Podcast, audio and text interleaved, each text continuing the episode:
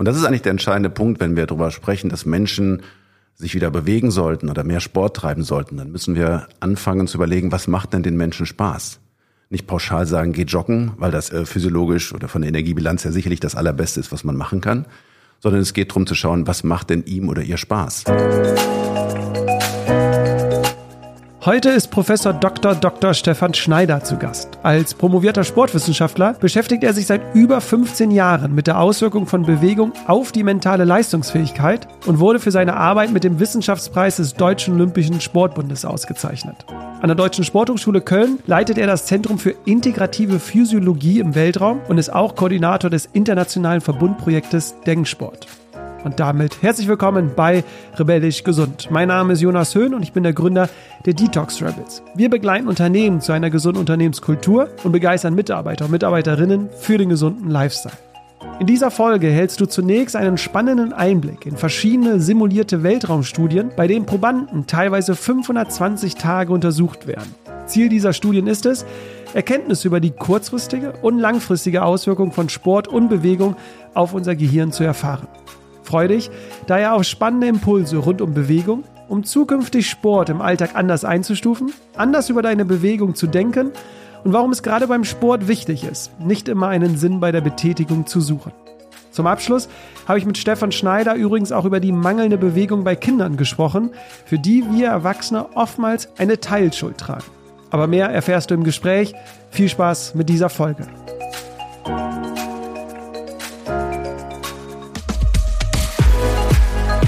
Rebellisch gesund.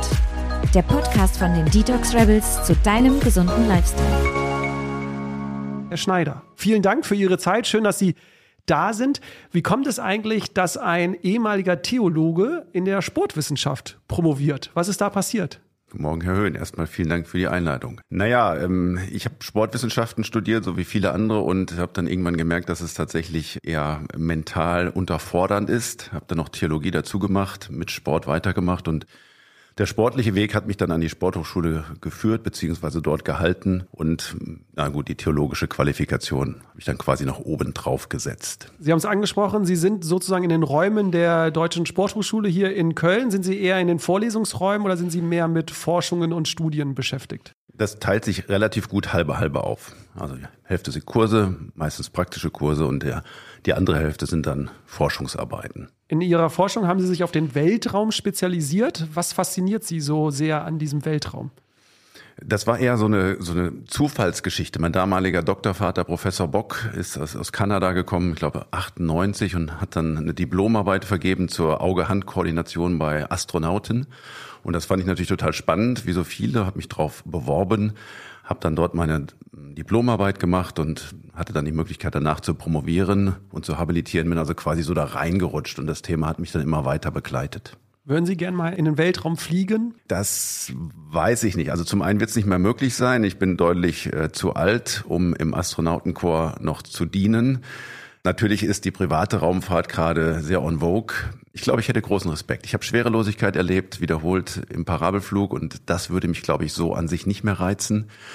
Aber natürlich ein längerer Aufenthalt in einer erdnahen Atmosphäre oder äh, in einer erdnahen Station wäre natürlich inhaltlich nochmal spannend. Ja, im Weltraum tritt ja häufig Isolation auf. Die Astronauten äh, sind relativ lange Zeit von zu Hause entfernt. In unserer Gesellschaft erfahren wir ja auch immer mehr Isolation, ob es jetzt gewollt ist oder nicht gewollt ist. Genau zu diesem Thema haben Sie ja mehrere Studien gemacht. Bevor wir jetzt auf die Ergebnisse und so eingehen, können Sie mal kurz was zu diesen Studien sagen? Wie können wir uns das äh, vorstellen und warum sind Studien mit Schwerelosigkeit so interessant für Sie als Forscher und Forscherin? Ich glaube, wir müssen hier zwei Dinge unterscheiden. Zum einen mal die Schwerelosigkeit an sich. Das ist natürlich gerade aus sagen wir mal, humanphysiologischer oder sportwissenschaftlicher Sicht total spannend. Weil wir haben den Muskel, der Muskel geht in eine Entspannungssituation, wird überhaupt nicht mehr gebraucht, baut sich relativ schnell ab, so wie wenn man einen Muskel in Gips stecken würde. Und das ist natürlich total spannend, dann aus wissenschaftlicher Sicht zu schauen, was muss ich machen, um den Muskel auch in dieser Extremsituation zu erhalten. Und das Ganze läuft so ein bisschen ab wie in einem Zeitraffer. Und dieser Zeitraffer gibt uns aus der Wissenschaft natürlich die Möglichkeit, Dinge auch zu verstehen, viel besser zu verstehen, als wenn solche Prozesse ganz langsam ablaufen. Und das sind jetzt aber nicht Studien, die dann im Weltraum durchgeführt werden, sondern eher eine Simulation quasi. Oder wie kann ich mir das vorstellen? Nee, es ist tatsächlich so, dass ähm, die Astronauten ja derzeit, die europäischen Astronauten, sechs Monate auf der internationalen Weltraumstation bleiben. Und wenn die jetzt da gar nicht trainieren würden, dann käme es eben aufgrund der Entlastungssituation, vor allen Dingen in der unteren Extremität, zu einem erheblichen Abbau von Muskelmasse und Knochendichte. Nun trainieren die intensiv und versuchen dem halt entgegenzuwirken. Und das ist eben schön zu sehen, dass wir tatsächlich mittlerweile Trainingsprogramme haben, die in der Lage sind, auch das, was hochgeht, zu erhalten. Und wenn wir jetzt über Isolation sprechen, sprechen wir jetzt nicht nur dieses für sich sein und völlig abgeschottet von der Außenwelt, sondern wir reden auch über Monotonie und Langeweile. Das zeichnet ja Isolation, Einsamkeit aus, oder? Genau, das ist der zweite Punkt. Also auf der einen Seite die Schwerelosigkeit per se, auf der anderen Seite das, ich sag mal, die Abgeschiedenheit und ähm, das, was Sie gerade gesagt haben, diese Monotonie und Langeweile. Ich glaube, auf der ISS beispielsweise derzeit mit sechs Monaten Aufenthalt haben wir das noch gar nicht. Weil es gibt einen sehr strikt äh, getakteten Tagesablauf, es gibt genug zu tun. Die Astronautinnen und Astronauten und Kosmonautinnen und Kosmonauten müssen in einem internationalen, interdisziplinären Team, interkulturellen Team auch arbeiten. Und ich glaube, hier ist eher das Problem, dass häufig Einsamkeit fehlt, dass also keine Ruhe da ist, mal sich zu besinnen. Und das ist eigentlich das, was wir auch meines Erachtens häufig in der Corona-Pandemie erlebt haben. Wir mhm. saßen den ganzen Tag zusammen als Familie und man musste miteinander klarkommen und irgendwann ist man sich einfach tierisch auf den Nerv gegangen. Und da war es ganz gut, mal rauszukommen, vielleicht ein bisschen Sport zu treiben, Zeit für sich zu haben. Und das ist es auch, was wir erleben, dass der Sport ein ganz wichtiges Merkmal ist, nicht nur um körperlich fit zu bleiben, sondern auch um mal abzuschalten, um Stress abzubauen, um zu regenerieren. Auf den Sport äh, kommen wir später. Ich würde jetzt noch mal kurz äh, bei der Isolation, Einsamkeit quasi oder Monotonie, Langeweile bleiben, denn dort haben Sie ja Studien durchgeführt. Können Sie den Zuhörer und Zuhörerinnen mal kurz teilen, welche Ergebnisse gibt es jetzt dort? Also welche Auswirkungen hat die Isolation, die Einsamkeit, die Monotonie, Langeweile auf unser Gehirn? Wir haben Studien durchgeführt, die dann eben deutlich über diesen sechs Monate Zeitraum hinausgehen. Ganz prägnant war, glaube ich, die Mars 500 Studie, die im Jahr 2010, 2011 als simulierte Marsreise am Institut für biomedizinische Probleme in äh, Russland stattgefunden hat. Dort haben sich sechs Männer für 520 Tage komplett einsperren lassen in ein künstliches... 520 Tage sind fast zwei Jahre, also anderthalb Jahre quasi, ein bisschen mehr, ja. Genau, das wäre das, was wir heute in einem äh, bemannten Weltraumflug, bemannten Mars-Mission hätten. 240 Tage Hinflug, dann 40 Tage Zeit für Explorationstätigkeiten auf dem Mars und wieder 240 Tage Rückflug. Und da haben wir gemerkt, dass die Stimmung auf dem Hinflug eigentlich sehr, sehr gut war. Ja, man ist quasi aus einer sehr stressigen Vorbereitungsphase gekommen, ist dann quasi wie, wie in den Urlaub reingegangen, also ist in das Habitat reingegangen. Äh, es gab äh, strukturierte Tagesabläufe, es gab was zu tun, man hat sich gefreut auf die Ankunft, auf die Explorationstätigkeit. Das Kritische war tatsächlich dann der Rückflug. Und da haben wir zum ersten Mal wirklich Monotonie und Langeweile erlebt. Und ich glaube, das geht uns allen so, wenn wir aus dem Urlaub zurückkommen. Wir sitzen im Flieger und es ist irgendwie nur noch tote Zeit, die wir vielleicht noch mal mit ein bisschen arbeiten, erledigen können. Aber wir möchten eigentlich ankommen zu Hause. Und 240 Tage lang ankommen ist halt echt lang. Und da haben wir gemerkt, dass ein gewisser Stresslevel entstanden ist und dass tatsächlich hier der Sport auch dann helfen konnte, diesen Stresslevel abzubauen, um im Team dann auch zu funktionieren. Aber wenn wir das jetzt mal auf den Alltag von uns Menschen übertragen, diese 240 Tage, was ja den Stresslevel erheblich hoch gepusht hat, was können wir jetzt da für unseren Alltag rausnehmen? Ist es jetzt sozusagen gravierend für uns, wenn wir zu viel Monotonie, zu viel Langeweile im Alltag haben? Oder ist es mehr dieses, wir warten auf etwas quasi. Also wir haben kein konkretes Ziel, sondern wir dümpeln so in unserem Alltag hin und wissen eigentlich gar nicht wohin, weil das ist ja der Zustand, finde ich jetzt mit 240 Tage. Ich bin in so einer Kapsel quasi und ich warte ja quasi auf einen bestimmten Tag, damit ich wieder was äh, machen kann. Also was denken Sie, ist da jetzt gravierender?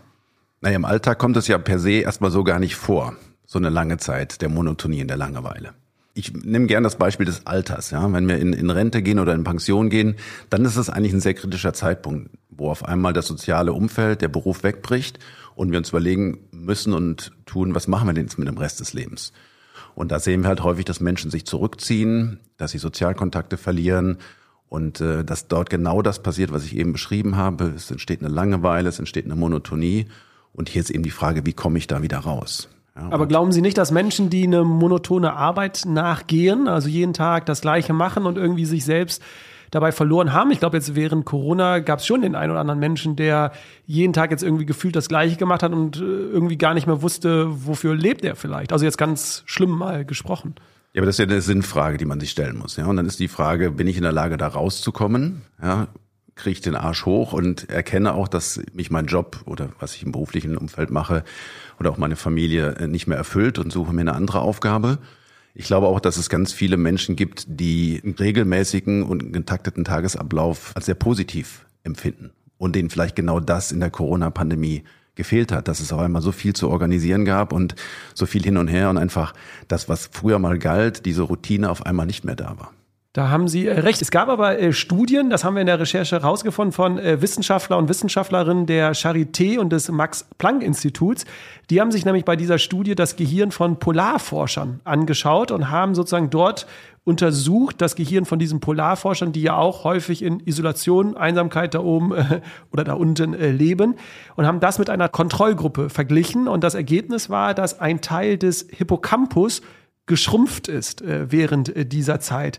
Jetzt wollte ich Sie mal, Sie beschäftigen sich ja mit dem äh, Gehirn und mit den Neurowissenschaften, mal fragen, wie kommt es, dass diese Teile schrumpfen können in unserem Gehirn und was für negative Auswirkungen hätte das äh, für uns als Menschen?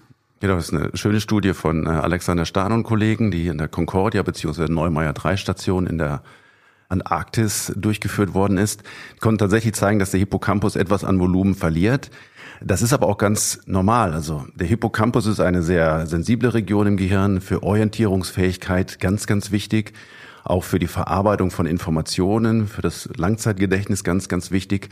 Und wenn Sie sich jetzt vorstellen, Sie sind für neun bis zwölf Monate in einer ähm, Station in der Antarktis eingesperrt, wo Sie selten rausgehen, weil wir bis zu minus 80 Grad Außentemperatur haben, also ein relativ überschaubarer Raum dann brauchen sie einfach mal keine Orientierungsfähigkeit. Ja? Und dann ist unser Gehirn quasi wie ein Muskel. Wenn ich einen Teil nicht brauche, dann denkt sich das Gehirn, dann können wir doch mal ein bisschen äh, Volumen rausziehen. Ob das wirklich eine funktionale Bedeutung hat, sei nochmal dahingestellt. Also wir sehen ja erstmal nur eine strukturelle Veränderung.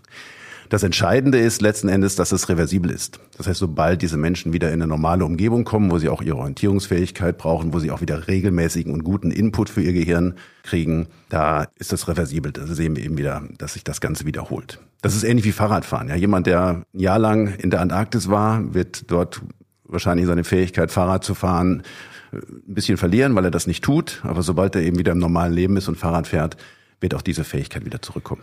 Ich hatte jetzt auch diese Studie nur erwähnt, klar, wir reden ja immer über Extremfälle, ne? Polarforscher und Forscherinnen oder Astronauten, nur ich versuche immer so ein bisschen aus den Studien jetzt so, was können wir so für, für uns hier in der Gesellschaft da raustragen, auch wenn wir natürlich nie solchen Extremsituationen ausgesetzt wären, aber kann man da nicht sagen, wenn man zu monotone Arbeit nachgeht oder auch sich nicht immer wieder fordert, das Gehirn, dass dadurch der Hippocampus quasi schrumpft und das ja auch eine Möglichkeit einer Erkrankung von Demenz dann mit sich ziehen könnte. Also ich möchte nur so ein bisschen diese Abfolge, damit wir einfach für uns begreifen, was wir in unserem Alltag uns immer wieder vielleicht auch challengen, unser Gehirn oder uns selbst. Also Sie möchten ein bisschen schwarz malen, das ist ja auch schön. Nee, schwarz malen möchte ich. Es geht um hier, wir kommen gleich auf die äh, ganzen positiven Effekte her. Wir wollen ja lösungsorientiert sein. Nur irgendwie müssen wir ja einmal das schwarz malen, was passieren könnte, und dann sagen, okay, wie könnten wir es aber umgehen? Sie wollen eine konkrete Situation und das hatte ich eben schon gesagt. Die, diese wirklich konkrete Situation des monotonen Arbeitslebens wird es eigentlich nicht geben. Also wenn da jemand drin steckt, dann, dann steckt er drin und dann hat er entweder die Kompetenzen da rauszugehen oder aber er ist auch ganz glücklich damit. Wo es tatsächlich stattfindet und wo diese Forschung dann auch eine Relevanz hat, ist dann tatsächlich, und Sie haben es gerade angesprochen, im Alter. Ja, Stichwort Entwicklung einer dementiellen Erkrankung.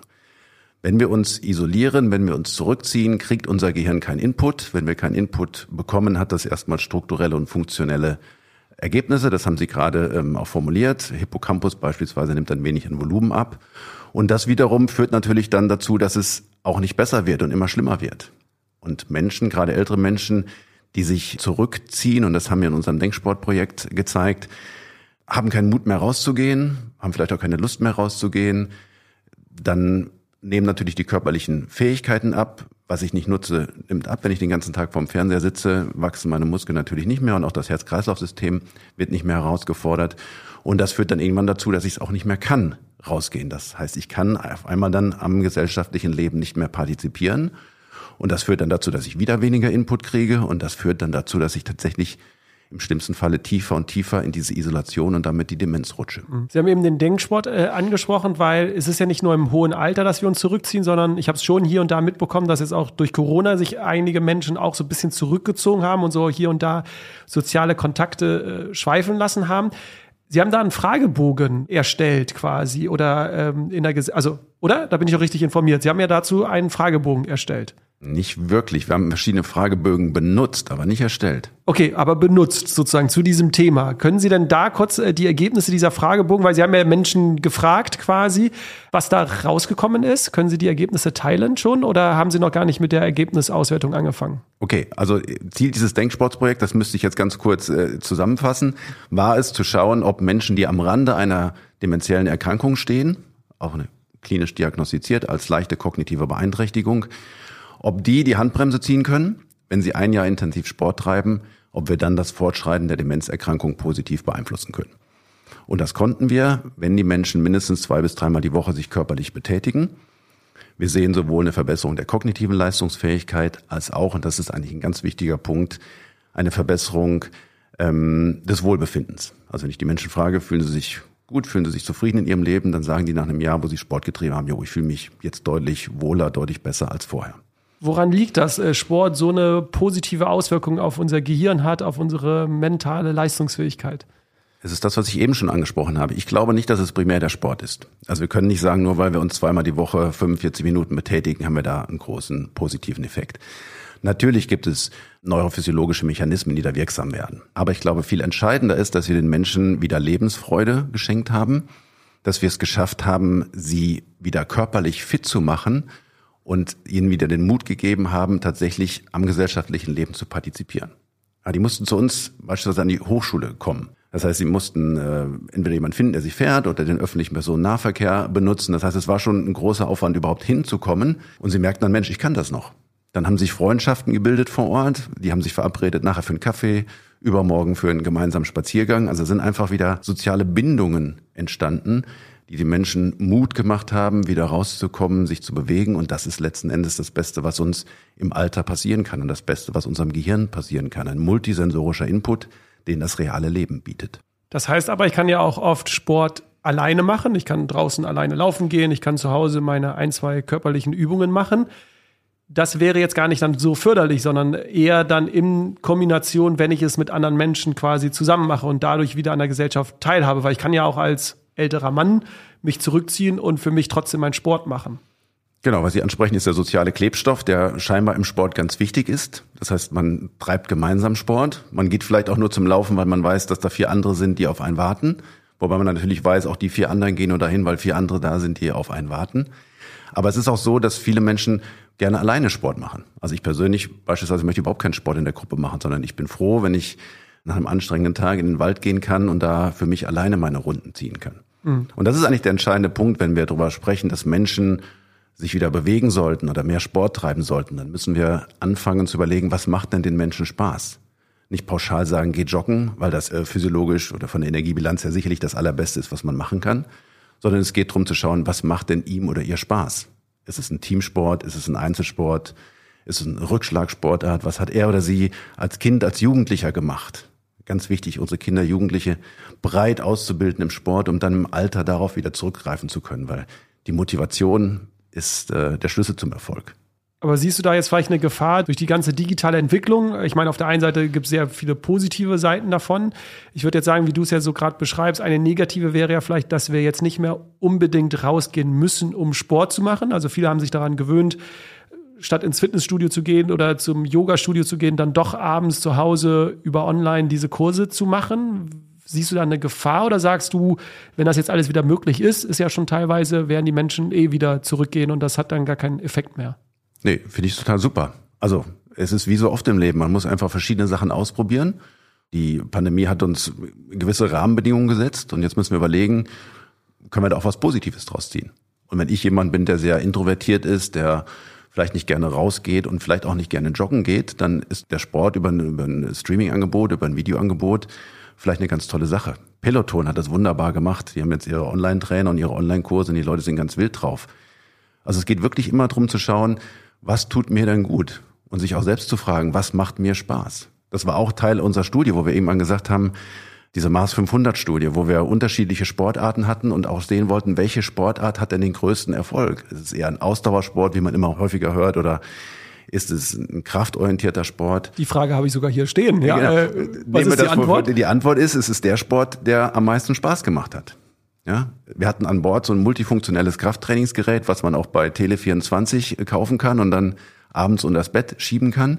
Und das war total kontraproduktiv, weil die mussten das aufbauen für die eine Muskelgruppe, dann zwei Minuten trainieren, dann drei Minuten umbauen für die nächste Muskelgruppe, dann wieder zwei Minuten trainieren, wieder umbauen. Die waren total genervt von dieser Umbauerei. Die wollten Sport machen. Die wollten nicht irgendeine ingenieurtechnische Leistung erbringen, sondern die wollten Sport machen. Was würdest du jetzt Menschen sagen, die sagen, boah, ich habe überhaupt gar keinen Spaß am Laufen, an Yoga und so? Haben sie dann noch nicht die richtige Sportart für sich gefunden oder woran liegt's? Vermutlich. Also ganz wichtig ist tatsächlich, ähm, oder was ich immer mache, ist tatsächlich die Menschen darauf anzusprechen, was hast du denn als Kind, als Jugendlicher gemacht? Was hat dir Spaß gemacht? Die meisten haben dann irgendwas, wo sie vielleicht wieder einen Anknüpfungspunkt finden. Und wenn nicht, dann ist mein Rat einfach ausprobieren. Und wenn es Joggen und Yoga schon mal nicht ist, dann kann ich schon mal zwei Kreuze machen, muss ich das also nicht mehr ausprobieren, sondern dann probiere ich andere Sachen aus, in der Hoffnung, irgendwas zu finden. Und dann müssen wir uns ja vor Augen halten, wir sprechen immer davon, Sport zu treiben und sich zu bewegen. Wenn jemand glücklich ist in seinem Leben und übergewichtig, dann ist das auch okay. Ja? Also warum zwingen Sport treiben, wenn ich doch eigentlich zufrieden und glücklich in meinem Leben bin? Aber das, was du ja jetzt sagst, ist ja dann das, was wir jetzt in ganz vielen Podcast-Folgen eigentlich von ganz unterschiedlichen Experten und Expertinnen immer so als Zusammenfassung haben, eigentlich wieder mehr auf sich und auf seinen Körper hören und gar nicht so, ja, die Freunde spielen Tennis, also muss ich jetzt auch Tennis spielen oder die Freunde machen jetzt alle Yoga, sondern so auf sich zu hören und zu gucken, so bin ich der Typ für CrossFit, bin ich der Typ für Rudern, bin ich also ne, für sich da mal zu gucken, wo passe ich rein und nicht zu sehr links, rechts gucken, was macht mein soziales Umfeld und dann mache ich es auch. Genau, es geht darum, die Eigenkompetenz zu entwickeln. Also zu schauen, was macht mir Spaß, wo fühle ich mich wohl und auch den Mut zu vermitteln, zu sagen, das ist dann auch gut so. Also ich muss mich nicht an irgendeinem gesellschaftlichen Mainstream orientieren, sondern ich kann einfach mal schauen, was tut mir denn gut. Aber ich würde schon noch mal jetzt die Kurve mit dir machen und noch mal ein bisschen mehr auf das Gehirn schauen. Du hast jetzt gesagt, gerade im hohen Alter ist es wichtig, äh, weil wir sozusagen das Gehirn jung bleibt quasi und auch Krankheiten wie Demenz und so vorbeugen können. Welche Vorteile hat es aber jetzt, wenn wir jetzt auch im Alltag ich bin jetzt Mitte 30 äh, sozusagen, Sport machen. Kannst du da vielleicht die Zuhörerinnen und Zuhörer nur mitnehmen, welchen Einfluss Sport auf unser Gehirn hat, Hippocampus oder Frontalkontext oder oder, also was da passiert neurowissenschaftlich, weil damit beschäftigst du dich ja auch. Wir haben jetzt behandelt die, die langfristigen Effekte des Sporttreibens, ja, also im Hinblick auf Demenz. Um das zusammenzufassen kann man sagen, ein aktiver Lebensstil reduziert das Risiko im Alter an einer Demenz zu erkranken. So, jetzt ist natürlich immer die Frage nach einem akuten, direkten Effekt. Und den haben wir auch. Und da haben wir eben so ein bisschen dran gekratzt, als wir über das Training der Astronauten auf der ISS gesprochen haben und mal eine Auszeit für sich haben und im wahrsten Sinne mal den Kopf frei bekommen. Arne Dietrich, der mittlerweile an der American University in Beirut lehrt und forscht, hat Anfang der 2000er Jahre die Theorie der transienten Hypofrontalität aufgestellt. Komplexes Wort, ich weiß. Ähm, einfach zusammengefasst war seine Idee, dass es während Sport und Bewegung zu einer Verlagerung von kortikaler Aktivität aus dem Frontalkortex in den motorischen Kortex kommt. So, der Frontalkortex ist ganz wichtig für exekutive Funktionen, also denken, planen, Informationen aufnehmen, Informationen bewerten. Das, was uns eigentlich den ganzen Tag begegnet. Wir sind unter Stress, wir müssen bewerten, wir müssen Entscheidungen treffen, Dinge koordinieren. Und wir wissen eben, dass das damit verbunden ist, dass es zu einer erhöhten Aktivität im Frontalkortex kommt.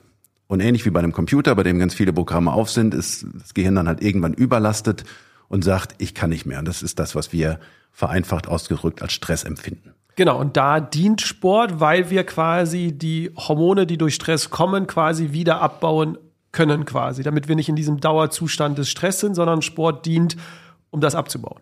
Hormon ist nochmal eine andere Geschichte. Also was jetzt Sport macht, ist tatsächlich, er zieht Aktivität in den motorischen Kortex und in die Bereiche, die für Bewegung zuständig sind.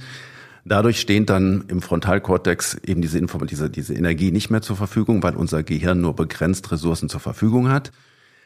Um im Bild des Computers zu bleiben, der Frontalcomputer wird quasi runtergefahren, wird nicht benutzt und Weil wir können nicht Sport machen und kognitiv arbeiten. Das wird wahrscheinlich sehr schwierig sein, beides gleichzeitig ja. zu machen. Einige verkaufen das, dass das total hilfreich ist. Ich, ich bin immer der Meinung, es ist ganz gut auch mal nicht zu denken beim Sport und mal eine tatsächlich sinnfreie Zeit zu haben. Wo siehst du das, wo man kognitiv arbeiten muss und Sport? Wo, in welchem Bereich, wo Menschen das empfehlen? Äh, Live Kinetics ist quasi so ein, so ein ah, Zugang. Okay. Ja? Und sicherlich auch wiederum für bestimmte Menschengruppen, gerade in der Ausbildung für Kinder, Jugendliche in der Schule, ein hilfreiches Konzept. Aber ich finde es immer schwierig zu sagen, wir müssen Sport machen und es muss noch einen Sinn haben, dass wir Sport machen.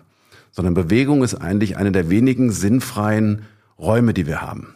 Spielen ist sowas oder musizieren ist genau dasselbe oder abends mal mit einem guten Glas Rotwein vorm Fernseher sitzen ist auch dasselbe. Ich glaube, durch Corona ist es auch das Puzzeln äh, geworden. Äh, äh, Puzzeln, ja, aber genau das ist ja der Punkt. Ja, ich beschäftige mich was mit etwas, weil ich Spaß habe, mich damit zu beschäftigen. Dann passiert eben genau das, was ich wie eben gesagt haben. Ich krieg den Kopf mal frei. Ich kann mal kognitiv abschalten, kann mich entspannen und das wiederum führt natürlich dazu, dass im Anschluss daran wieder Ressourcen zur Verfügung stehen, um auch kognitiv arbeiten zu können. Was ich eben nur mit Hormonen und Stress meinte, ist, dass Früher mussten wir flüchten oder kämpfen, ne, wenn irgendwelche wilden Tiere auf uns zugekommen sind. Und dadurch wurde der Stress, der ja hochgekommen ist, quasi wieder direkt abgebaut. So, wenn wir jetzt in unserem normalen Alltag sind und unser Handy nicht finden oder das Handy hat nur 20 Prozent Akku oder irgendeine E-Mail ist reingekommen, denken wir, das ist fast vom Stresslevel her fast wie, als ob ein wildes Tier Mammut vor uns gestanden hätte. Und oft ist ja dann der Fehler, dass wir im Alltag nicht ein Ventil haben, um das wieder einfach abzubauen, sondern die Hormone, Cortisol und so sind in unserem Blut, aber wir machen nichts dagegen, weil wir uns dann abends auf die Couch setzen und äh, Fernsehen gucken und nicht irgendwie den Stress abbauen. Das, darauf wollte ich so ein bisschen hinaus, dass Sport da ein Ventil sein kann, um Stress abzubauen. Ist es auch, aber es ist halt ein anderer Mechanismus. Ja, aber auch den können wir gerne wieder miteinander verbinden und das ist ja ganz klar, wir alle haben Stress. Ja, und Stress führt eben zur Ausstellung von Stresshormonen, vor allen Dingen Adrenalin und Noradrenalin. Die archetypische Reaktion des Menschen ist halt kämpfen oder fliehen. Also deswegen heißen die Hormone ja auch Fight or Flight Hormones, also Kampf- oder Fluchthormone. Ähm, jetzt fehlt aber genau diese Möglichkeit des Ventils. Und da bietet Sport und Bewegung eben eine sehr schöne Möglichkeit, tatsächlich auf archetypische Verhaltensweise zurückzugreifen und Stress abzubauen. Und klassisches Beispiel ist, das ist Begegnung mit dem Säbelzahntiger, ja, vor 200.000 Jahren. Den sehen wir, es kommt zu einer Ausschüttung von Stresshormonen. Und in dem Moment schaltet eigentlich sinnigerweise der Frontalkortex auch ab. Es macht in dieser Begegnung mit dem Säbelzahntiger wenig Sinn, sich zu überlegen, hoch, was mache ich denn jetzt? Puh, vielleicht kletter ich auf den Baum. Ach nee, scheiße, ist ja Katze, kann ja klettern. Ja, in dem Moment bist du tot. Die einzige Chance, die du tatsächlich hast, ist, das Denken abzuschalten, die Beine in die Hand zu nehmen, den motorischen Kortex an und abhauen. Und wieder genau dasselbe. Ja, ich schalte die kognitiven Funktionen ab, weil sie in dem Moment überlebensrelevant waren und die Energie im motorischen Kortex gebraucht wurde. Okay, jetzt, wir haben ja jetzt über die, die Studien gesprochen, äh, die ihr ja im Weltraum durchgeführt habt. Wir haben jetzt auch schon sehr viel über unseren Alltag gesprochen. Wo siehst du denn aktuell die Herausforderung oder wo siehst du gerade die Möglichkeit, weil dass noch mehr Sport quasi in unserer Gesellschaft sich noch mehr etabliert? Oder sagst du schon, wir sind alle auf einem guten Weg? Oder was kriegst du so als äh, Forscher quasi mit, wo Baustellen sind, wo wir vielleicht uns verbessern können, optimieren können oder etwas anders machen können? Naja, wenn wir auf die wirklich mal die harten Zahlen schauen, die auch die, die WHO rausgibt, dann wissen wir halt, etwa 80 Prozent der Kinder und Jugendlichen heutzutage weltweit kriegen nicht mal die nötige Bewegung, die sie brauchen. Bewegung ist dann auch wichtig für die Entwicklung des kindlichen Gehirns. Es gab mal eine Studie aus Stuttgart, fällt mir gerade ein, da wurde getestet, ob die Schüler und Schülerinnen hüpfen können, springen können. Und da war in Stuttgart jedes vierte Kind bei der Einschulung konnte nicht mehr hüpfen. Weil da irgendwie die Motorik, ich weiß nicht, was da los war, aber das wurde irgendwie herausgefunden, wo ich mir auch dachte, wieso können die nicht hüpfen? Aber das wollte ich jetzt nur als Ergänzung geben äh, zu deiner Zahl, dass ich das äh, total erschreckend finde, ja. Ja, aber ist ja genau richtig. Wir haben etwa 50 Prozent übergewichtig, übergewichtige und adipöse Kinder heute in den Schulen. Ja, früher gab es den einen oder die eine dicke, da erinnern wir uns noch alle dran. Und heute sind es halt mehr. Jetzt müssen wir natürlich erstmal fragen, ist das denn schlecht? Es ist insofern schlecht in meinen Augen, dass wir in unsere Kinder investieren müssen. Das, wo ich von ich eben gesprochen habe, dass wir irgendwann uns Gedanken machen ab Anfang 50, Mitte 50, wie möchte ich denn alt werden? Wie möchte ich den Rest meines Lebens verbringen? Und dann vielleicht feststelle, ich muss oder sollte körperlich fit bleiben, um ein selbstbestimmtes Leben führen zu können. So, und dann greife ich natürlich auf Kompetenzen zurück, die ich als Kind und Jugendlicher gelernt habe. Und wenn unsere Kinder und Jugendlichen das nicht lernen, dann führt es eben dazu, dass auf diese Kompetenzen später nicht zurückgegriffen werden kann. Was ist der Grund, dass die Kinder das nicht lernen im Alltag? Das hat verschiedene Gründe. Zum einen ist es, glaube ich, eine zeitliche Überforderung mit den Ganztagsschulen. Ja, dann um vier nach Hause zu kommen, dann noch zum Sport zu gehen. Dann erlebe ich auch sehr viele äh, Eltern, die sehr besorgt sind um ihre Kinder, die ihre Kinder nicht mehr alleine toben lassen. Ich hatte vor ein paar Jahren ein Gespräch mit dem Nationalcoach Baseball in Australien. Der hat gesagt, sie kriegen einfach keine guten Nachwuchsleute mehr. Weil die sind früher sind die Kinder in den Park gegangen und haben dann den ganzen Nachmittag auf den Ball eingedroschen. Und genau das brauchen wir, um Expertise zu entwickeln. Wiederholen, wiederholen, wiederholen, wiederholen. Und er sagt halt, heute gehen die Kinder nicht mehr in den Park. Die sind entweder zu beschäftigt oder von den Eltern zu eingespannt. Viele Eltern haben auch Angst wegen sexueller, pädophiler Übergriffe. Ich glaube, wir müssen unseren Kindern da einfach wieder mehr Kompetenzen zuschreiben. Und wir können nicht sagen, nur weil es zu einer Verstädterung kommt, äh, bewegen sich Kinder weniger. Die Kinder haben auch im zerbombten Köln 45 in den Ruinen gespielt und sind da groß geworden. Also Kindern wieder Kompetenzen zutrauen, wieder loslassen, sie vielleicht nicht voll belegen, sondern tatsächlich Freiräume auch ermöglichen. Und dann müssen wir eben wissen, dass Bewegung ja auch wichtig ist für die, für das Kind, für die, für die Entwicklung des Gehirns. Das Kind macht neue Erfahrungen. Er arbeitet sich neue Räume. Und dieses Erarbeiten von Räumen ist eben über Bewegung gegeben. Es geht in den Wald oder es geht auf den Spielplatz, macht da ganz neue Erfahrungen. Ich habe aus Ihren Studien ein Ergebnis, das jetzt wunderbar dazu passt. Und zwar sorgt Sport und Bewegung langfristig, fördert es die strukturelle Neuroplastizität und kann dem Gehirn helfen, jung zu bleiben. Und wir hatten jetzt mal ein bisschen gegoogelt, was Neuroplastizität äh, heißt. Vielleicht können Sie es mal kurz dem Zuhörer, der Zuhörerin äh, treffend erklären. Äh, da muss ich es nicht machen. Neuroplastizität meint letzten Endes, dass das Gehirn im ständigen Prozess des sich Entwickelns ist. Genau. Ja. Und als wir das so gelesen haben, haben wir so ein bisschen herausgelesen, dass Menschen, die eher zu Bewegung tendieren oder Sport machen, dass die dann doch im Alltag durch diese Fähigkeit dann auch einfacher und positiver auf Veränderungen generell dann, dann wirken, weil sozusagen das Gehirn sich immer wieder anpassen muss. Das heißt, wenn auf einmal von heute auf morgen eine neue Veränderung kommt, dass sie damit eher positiver umgehen können als vielleicht Menschen, die es nicht gelernt haben, wo es nicht ausgebildet ist. Ist der Trugschluss, den wir daraus haben, korrekt? Nee, aber ich glaube, es ist äh, kein direkter Effekt. Also wir müssen uns ja vor Augen führen, dass Neuroplastizität ein, ein langer Prozess ist. Ähnlich wie sich ein Muskel nicht durch ein Training aufbaut. Das heißt, wir finden keinen Effekt von heute auf morgen, sondern es ist ein langwieriger Prozess. Ich glaube aber, und das merken wir auch wieder in ähm, Absolventinnen und Absolventenbefragungen der Hochschule, dass äh, Sportler ganz spezifische Menschen sind. Ja, sie sind sehr zielgerichtet. Sie sind äh, erfolgsorientiert. Sie möchten gewinnen. Sie sind häufig Teamplayer. Sie haben auch gelernt ähm, zu verlieren, wieder aufzustehen und weiterzumachen. Das sind solche Soft Skills, die wir im, im Sport auch transportieren. Und das sind eigentlich die Skills, die heute auf dem Arbeitsmarkt gefragt sind. Auch da wieder mein Plädoyer. Bringt Kinder frühzeitig in den Sport, lasst sie diese Erfahrungen machen. Es ist eben nicht nur der Sport, es ist nicht nur die Bewegung, sondern es ist das gesamte Setting, was einen positiven Einfluss auf die Kinder und Jugendlichen hat. Und ich glaube, dabei ist ja äh, wichtig vielleicht auch dieses Wort Sport und Bewegung. Also bei ganz vielen denken ja immer bei Sport sofort an den Höchstleistungssport, an den Profisport, aber wir reden ja auch von der normalen Bewegung im Alltag, einfach beweglich zu sein. Also gehe ich die Treppe, bin ich irgendwie aktiv am Tag oder sitze ich eigentlich nur auf meinem Bürostuhl und entferne mich auf die Couch. Also Bewegung und Sport hat ja so viele Facetten, oder? Ich glaube, das ist auch einmal wichtig mit den Zuhörern und Zuhörern zu teilen, oder? Genau, deswegen benutzen wir beide Worte eigentlich immer synonym, weil häufig mit dem Sport eben, wie Sie richtig sagten, auch sehr negative Assoziationen verbunden sind. Das andere Problem ist, dass man sich dann häufig denkt, ach, ich habe heute die Treppe genommen und ich bin mit dem Fahrrad zum Job gefahren, das war jetzt genug Bewegung. Und hier zeigt sich halt ganz klar, und das lernen wir auch aus dem Training mit den Astronauten, wir brauchen auch Belastungsspitzen, um tatsächlich zu adaptieren. Wir kommen so langsam ähm, zum Schluss. Sie haben in einem Interview gesagt, dass wir sehr viel von Astronauten äh, lernen können. Was genau können wir von denen lernen? Ich glaube, gut vorbereitet zu sein. Ja, also sagen wir mal, sie gehen auf eine sechsmonatige Mission auf die ISS und sie wissen, das hat gewisse äh, negative physiologische Konsequenzen.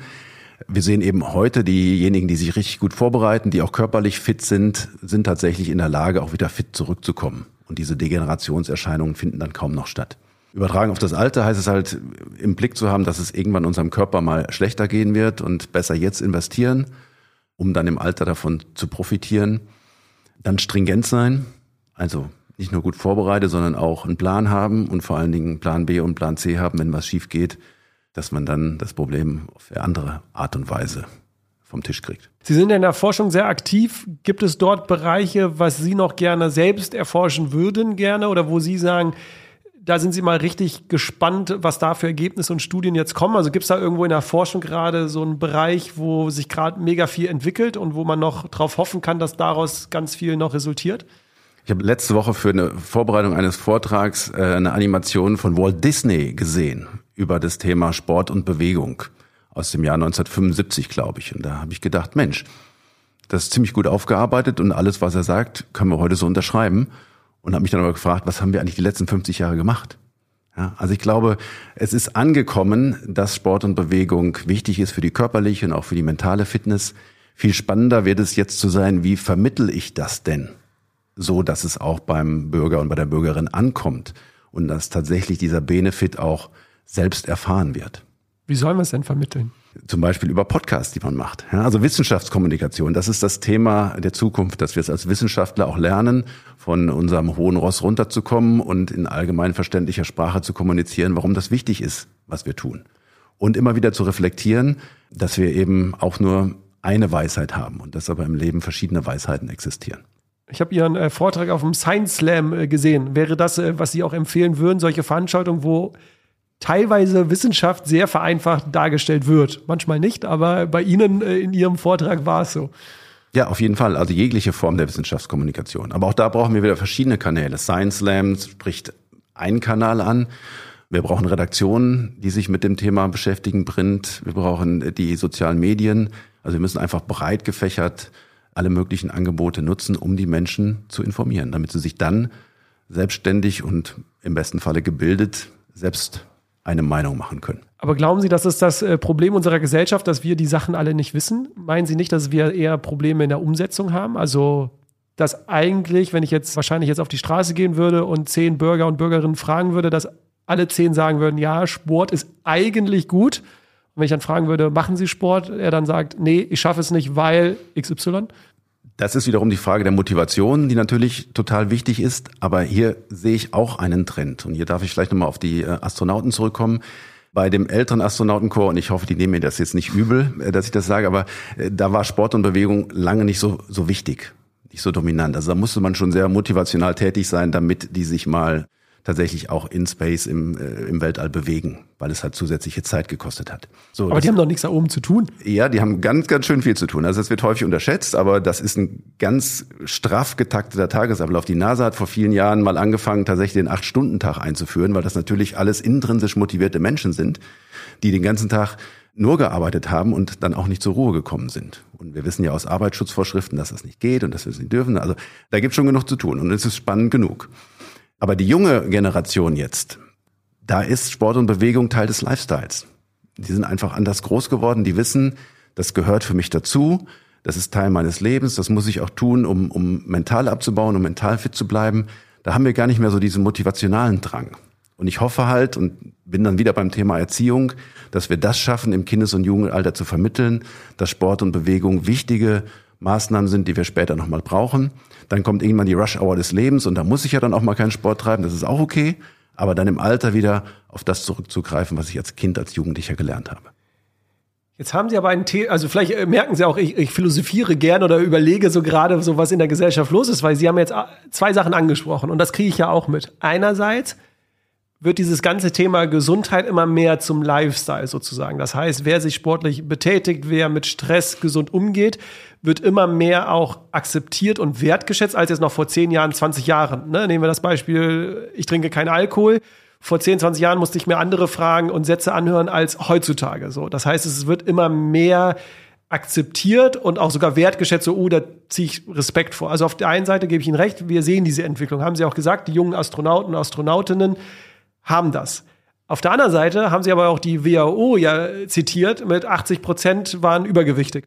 Also wie können wir das jetzt in Einklang bringen, dass einerseits Gesundheit immer mehr Teil unseres Alltags wird, aber andererseits wir, wenn wir jetzt auf die Jugend gucken, in Amerika ist es natürlich nochmal was ganz anderes als in Deutschland, eigentlich die Menschen eher übergewichtigter werden. Also ist ja fast widersprüchlich, oder? Ja, aber die Frage ist ja, wir müssen ja einen, einen mündigen Bürger entwickeln, ja. Und das geht letzten Endes nur darüber, dass wir auch Informationen kommunizieren. Ja, und Sie haben eben schon gesagt, der Lifestyle schreibt uns natürlich vor, kein Alkohol, vegan, vegetarisch, hast du nicht gesehen? Aber ist das denn unser Ding? Da sind wir wieder da, wo wir eben waren. Ja, hören wir in uns selber rein und überlegen, was für uns gut ist. Und dafür muss ich auch mal ganz viele Dinge ausprobieren, um dann zu sagen, nee, das war's nicht. Ja, und das wäre eigentlich mein Ziel. Also, dass wir tatsächlich mündige Bürger schaffen, sie mit Informationen versorgen, so dass sie dann selbstbewusst und selbstbestimmt Entscheidungen treffen können. Und das findet einfach noch zu wenig statt. Da passt jetzt äh, ganz gut, was wir in einer anderen äh, Podcast-Folge hatten, weil dort hat äh, Körs, äh, kann ich jedem empfehlen, die Podcast-Folge, die letzte, nämlich gesagt, ist ein Achtsamkeitsexperte und er hat gesagt, wir Menschen müssen endlich mal wieder lernen, nicht Dinge immer zu machen, um zu. Also ganz viele Menschen wollen immer sofort wissen, warum soll ich jetzt meditieren? Was bringt mir das? Was, was bringt mir jetzt Joggen gehen? Was bringt mir jetzt Krafttraining? So, sondern einfach es zu tun, ohne zu wissen, was dabei irgendwie rauskommt. Und das ist ja, was jemand meint mit ausprobieren. Probier doch einfach mal die Sportarten aus, ohne direkt zu wissen, die Sportart wird mir einen tolleren Bizeps geben, die Sportart wird mich äh, mental runterbringen und und und. Ist das, habe ich das jetzt gut ergänzt? Ja, es geht eher um diese sinnfreie Zeit, ja. Also Michael Roth, Theologe aus Mainz, hat das letztens schön formuliert, 400 Meter Lauf. Ist ja total sinnlos. Ich laufe auf der einen Stelle los und komme nach ein oder zwei Minuten an derselben Stelle wieder an. Ja, also von außen betrachtet komplett sinnlos. Aber im Sport, in Bewegung liegt eben diese Sinnlosigkeit. Ich tue nicht etwas, um einem Lifestyle zu entsprechen, um gesund zu werden. Das ist Teil dessen. Aber eigentlich tue ich es, ich persönlich tue es, weil ich weiß, es geht mir danach mental besser. Ich bin wieder aufnahmefähig, ich bin wieder fit zu arbeiten. Und um zum Thema Achtsamkeit, das ist ja auch eins der Probleme, was ich bei Achtsamkeit sehe. Es geht eben mal drum, nicht achtsam zu sein, nicht auf irgendwas Acht zu geben, nicht irgendwas zu reflektieren, sondern einfach mal im Moment zu sein, im Moment zu leben. Mhm. Sie haben Ihnen die Informationen angesprochen. Fehlt Ihnen noch Informationen, die Sie heute mit uns, mit der Community nicht teilen konnten? Haben wir einen wichtigen Aspekt vergessen? Also jetzt haben Sie die Chance, nochmal die Informationen äh, rauszuhauen, wenn Sie sagen, da ist noch etwas, was wir nicht angesprochen haben. Ich würde, glaube ich, wirklich nur nochmal Mut machen wollen, auszuprobieren, in sich selbst reinzuhören, zu schauen, tut mir das gut? Habe ich dann Benefit von? Ähm, und dann auch das zu streichen, was einem nicht gut tut. Manche Sachen muss man machen, da kommt man nicht drum rum, aber ich glaube, wir müssen viel selbstbewusster werden und in uns reinhören, gerade im Sport, in der Bewegung und zu sagen, das macht mir Spaß, das fand ich richtig cool heute. Vielleicht ist das auch schon die Antwort auf unsere letzte Frage, aber vielleicht haben Sie noch eine andere Antwort. Die Chance äh, gebe ich Ihnen, denn in unserem Podcast haben wir eine abschließende Frage und äh, die lautet, weil unser Motto bei den Detox Rebels ist, äh, wir müssen nicht immer mehr machen, sondern einfach nur etwas anders machen. Und deswegen jetzt meine Frage an Sie, was würden Sie sich äh, wünschen, wenn es einen Wunsch gäbe, was wir Menschen in Bezug jetzt auf Bewegung, vielleicht aber auch Isolation oder andere Themen anders machen würden? Ich würde mir wünschen, dass wir selbstbewusster werden, also tatsächlich selbstbewusst uns unabhängig zu machen von anderen, uns unabhängig zu machen von irgendeinem Lifestyle, was gerade so in ist es geht nicht um Egoismus, das ist die andere Nummer, aber gerade im Bereich Bewegung und Sport ist es ganz, ganz wichtig, Freude zu haben an dem, was wir tun. Herr Schneider, wer Sie erfahren möchte, kann zur Sporthochschule gehen, dort studieren, äh, dort äh, lehren Sie. Äh, es gibt aber auch äh, die Studie natürlich im Internet äh, zu lesen, teilweise auch die Ergebnisse. Sie haben ja auch den Denksport angesprochen, dieses äh, Projekt. Auch das findet man im Internet. Wir hatten im Vorfeld aber miteinander gesprochen und Sie haben gesagt, es könnte hier und da Mangel an Astronauten und Astronautinnen geben. Von daher vielleicht der noch zuhört oder die noch zuhört. Wie kann man sich denn als Astronaut, als Astronautin bewerben? Was muss man mitbringen und wo kann kann man sich bewerben? Also ich glaube, wenn es irgendwo einen Mangel gerade nicht gibt, dann dort. Ja, der letzte Call der ESA ist letztes Jahr rausgegangen und es haben sich, glaube ich, 25.000 Menschen, wenn ich die Zahlen richtig im Kopf habe, beworben. Bei dem letzten Call, der vor acht oder neun Jahren war, war es nur 8.000, also ganz, ganz äh, deutlicher Anstieg der Bewerberinnen und Bewerberzahlen. Für wie viele Plätze? Naja, das werden irgendwie wahrscheinlich zwischen fünf und sechs werden. Aber wo, äh, woher kommt dieser Andrang? Warum haben die Menschen jetzt auf einmal Lust, sich erstmal dieser ganzen Zeit, Sie haben es angesprochen, teilweise 520 Tage, Ist es äh, die Faszination Weltall oder woran liegt's? Naja, vielleicht will man einfach nur weg. Ja, ganz, ganz weit weg. Nein, ich glaube, es ist tatsächlich einfach, es ist ein Thema, was sehr präsent gewesen ist in den letzten Monaten, sicherlich auch durch die ähm, kommerzielle Weltraumnutzung, die kommerziellen Weltraumflüge. Dann haben die Menschen natürlich viel zu Hause gesessen, haben vielleicht auch diesen, diesen Call mitgekriegt, weitergeleitet gekriegt. Äh, Social Media verteilt das natürlich viel, viel breiter, als das eine Mund-zu-Mund-Propaganda macht. Und das ist ja schon irgendwie cool und spannend, sich mal vorzustellen, dass man selber Astronaut wird und sich dann zu bewerben. Und vielleicht ist auch nur das Verfahren schon selbst spannend genug. Okay, dann nehme ich meine Frage zurück. Ich hatte irgendwie im Blick äh, oder im Hinterkopf, äh, dass hier und da man sich mal bewerben kann, aber äh, kurz zum Verfahren, weil ich finde das total spannend. Äh, wir müssen jetzt gar nicht in die Details gehen, weil wir schon am Ende sind und ich zum Abschluss kommen möchte, aber worauf wird dann da so Wert gelegt? Also welcher Mensch hätte gute Chancen, Astronaut, Astronautin zu werden? Worauf wird da so ungefähr geguckt? Also es ist ein sehr, sehr komplexes Verfahren. Also natürlich körperliche Unversehrtheit ist ganz wichtig, wobei die ESA diesmal zum ersten Mal auch sehr bewusst eine Ausschreibung für Menschen mit Behinderung rausgebracht hat. Das heißt, man möchte tatsächlich einen Menschen mit Behinderung auch im Astronautenkorps haben. Ähm, da sind dann natürlich gewisse Rahmenbedingungen gegeben. Ne? Aber nichtsdestotrotz, ich glaube, es ist äh, ganz wichtig, eine sehr, sehr gute, sehr, sehr breite Ausbildung zu haben körperlich fit zu sein, keine Brille zu tragen, damit wäre ich schon raus. Ja? Also wenn ich 25.000 Bewerber habe, dann gucke ich halt, wer passt tatsächlich hin. Und dann einfach die Möglichkeit im Team zu spielen, Leitungserfahrung, eigentlich wie, wie ein normaler Job. Wir würden uns da den Menschen oder ja den Menschen, den Mann, die Frau wünschen, die am besten geeignet und am kompetentesten ist. Wenn jemand von den Zuhörer und Zuhörerinnen mal dieses Verfahren mitgemacht hat, ich würde mich freuen, wenn ihr euch äh, bei mir meldet. Ich, äh, ja, vielleicht sprechen wir gleich auch noch im Off ein bisschen darüber, finde ich total spannend. Herr Schneider, vielen Dank für die Zeit, vielen Dank für die spannenden äh, Impulse und äh, lieber Zuhörer, liebe Zuhörerin, du weißt es, egal wo du bist, noch einen schönen Tag und nur das Beste für dich. Macht's gut. Tschüss.